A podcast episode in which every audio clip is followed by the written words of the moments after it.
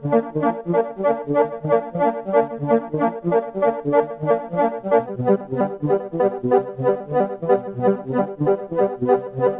is a Socialist News and Views special report.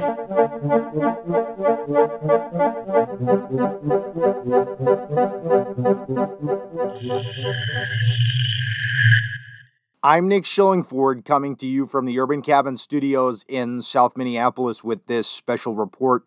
Classes in Minneapolis have resumed with teachers returning to schools after the historic strike of the Minneapolis Federation of Teachers, MFT 59, and the ESP's Education Support Professionals.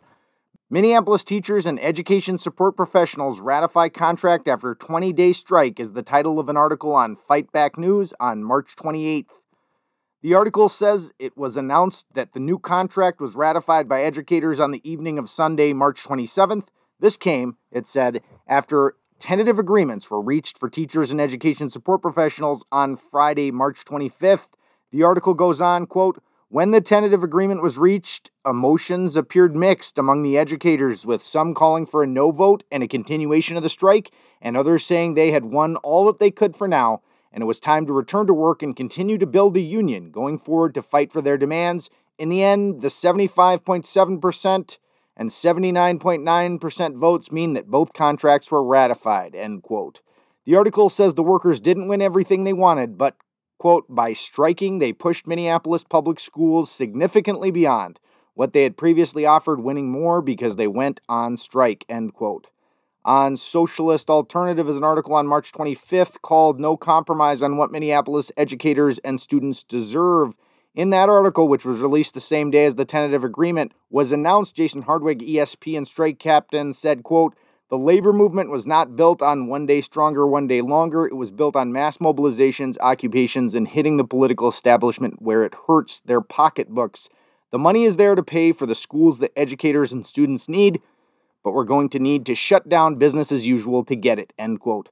In that article, it also says, quote, the tentative agreement is far below the initial demands for a 20% teacher pay raise and 35,000 starting salary for the ESPs and reflects weaknesses in what began as a strong strike, end quote. But teachers and ESPs did ratify this contract, and many were happy with the gains they made in the struggle. Obviously, there is still more to win for our educators and our communities, but none of it will happen without mass action and mass solidarity.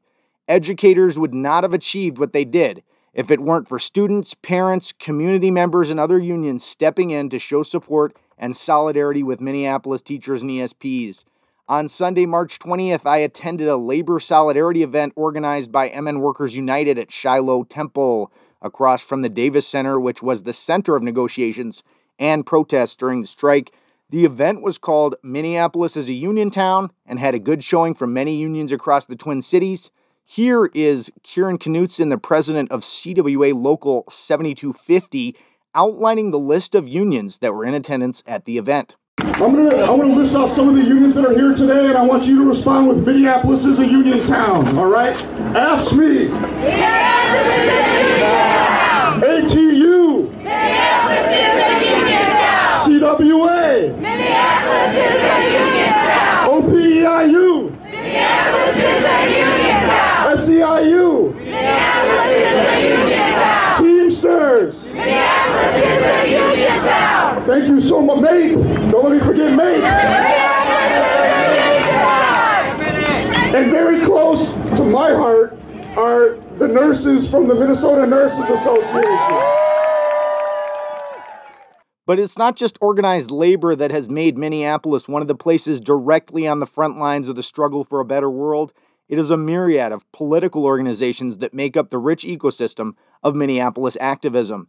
The strike of the teachers was extremely important, not just because of what this win will mean for the Minneapolis community and other workers doing organizing work. It was also extremely important because it showcased the potential for support and solidarity from the community that we have created here in Minneapolis. But the strong organizing we do in Minneapolis didn't just happen overnight. It has been an ongoing struggle.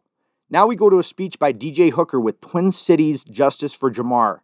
This is also from the Minneapolis Uniontown rally in March that took place on Sunday, March 20th at Shiloh Temple. It starts with Kieran Knutson from our last clip giving an introduction for DJ In the introduction, he alludes to another extremely important campaign in Minneapolis history, that being the Save North High campaign. Have a listen. How insane is it that people had to organize and fight to keep one of the most important institutions in this city, North High School, open? It's really insane. What kind of insanity do our leaders have that that was even considered? They're crazy. Part of it is they're so removed from the reality of working class life. Uh, you know, Ed Graff, who I like to call Edina Graff, Yeah. doesn't even live in the city that he runs the schools for. His kids don't even go to the schools that he's in charge of. But it's not just about an individual, it's about a whole class of people that have power and control over our lives. That's right. Even though we're the ones that do the work, we're the ones that make the profits for them, we're the ones who make things run, whether it's transportation, whether it's the schools, whether it's the hospitals, whether it's the factories. It's the workers who make the power. So let's start using it. One of the other realities that those people are removed from is the brutality of the Minneapolis police. But our kids know about it. The students in the Minneapolis public schools know about it. In fact, it was them more than anyone that made the world wake up and listen to it.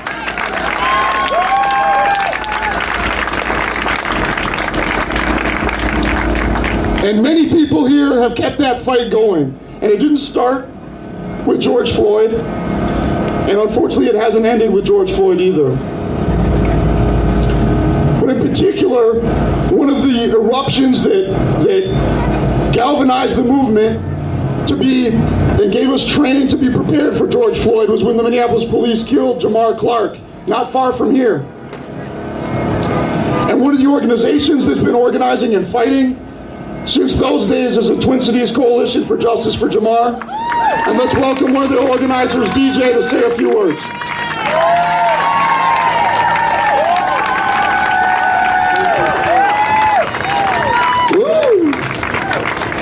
Welcome to spring. Let me shut up before it's still next week on me. Um, and yeah, I think that's important to realize, right? We had this um, uprising with Floyd, and we had so many people that were out here, right? But that wasn't random, right? That just didn't happen.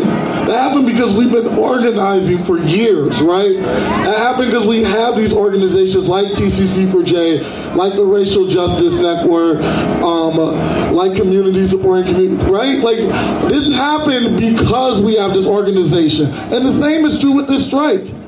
Y'all didn't just decide on the whim that y'all were going to go out and fight for these wages. Y'all have been building this fight for de- for a decade here, right? We need to make sure that we're organizing, right? So what I want to talk about is I want to talk about a lot of these black elected officials, right? Because a lot of them are up there and they're, they, they, they keep saying the union's so white. The union don't care about black workers, right? Like they keep going doing this whole thing.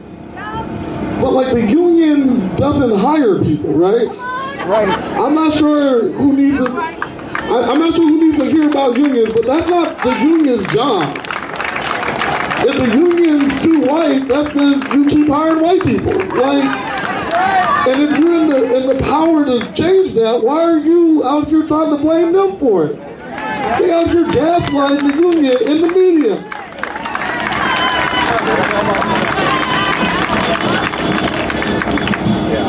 And so, and so I think we need to keep that understanding, right? We also need to understand that we need to be out here supporting these ESPs, right?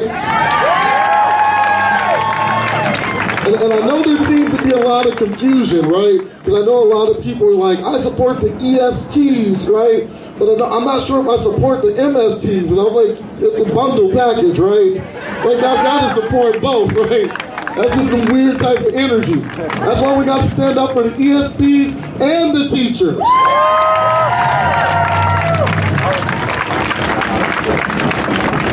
So I'm not going to come up here and tell you that the union is perfect.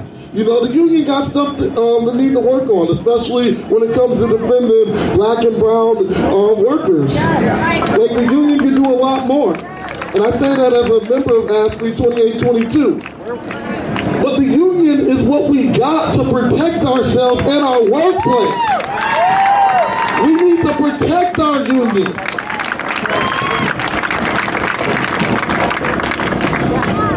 Because here's the thing, they keep going in there and they keep saying, "Oh, we don't have the money," right? Like Ed Graff's like, "We don't have the money." They got they got their reserves. The state got their surplus, right?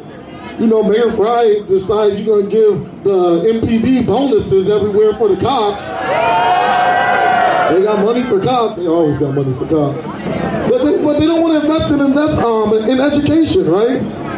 They don't want to invest in housing. They never want to invest in the things that actually would prevent crime, right? They just want to over police our neighborhoods. That's what they want to do. With that being said, we need to make sure that we support these teachers, right? And ESPs, because the thing is, they're not just fighting for themselves, right? The reason why they're out here fighting these teachers and ESPs so hard is because they know if they win and they get this 20% bonus and they get this $11,000 for the ESPs, we're all coming for that money because we're all going to get paid what we're worth. I bet you right now, Ed Graff's getting in there, uh, in there getting calls from all the politicians across town, trying to tell them, hold the line, don't give them what they want. But they just keep cracking, right? Last week, um, uh, Josh Pauly, right, which um, resigned, which was crazy because we was out at his house last Sunday, and I was chanting, and two days later, I was like, oh, he resigned? I pulled up at, I pulled up at a decent amount of politicians' house. They usually don't resign that quickly. He wasn't ready for this smoke, okay? So, so they're crumpling, y'all. And it's it's just a matter, it's not a matter of if it's gonna happen, uh, it's just a matter of when, right? Because we're going to get these livable wages, right? Like, like, you know, I believe that we're gonna win, but I also know that we're gonna win, okay? I also want to give a little shout out to um, Tim Walz, right? Because you know, I, I, remember all the time, you know, he comes and says hi to AFSCME and stuff, and everyone and all the labor people like to say he's a head organizer in charge. You know, they always, he always comes and he says, "Oh, I'm a teacher, right? I'm a teacher union. Trust me. Where the fuck you been? Oh, my language. Where you been? Where's Tim Walz? This is where we need him. I mean, it's so specific, it's crazy. It's a teacher union, and that's what you ran on. Where you at? Where's our statement of support? Where you at on the picket line? You just across town?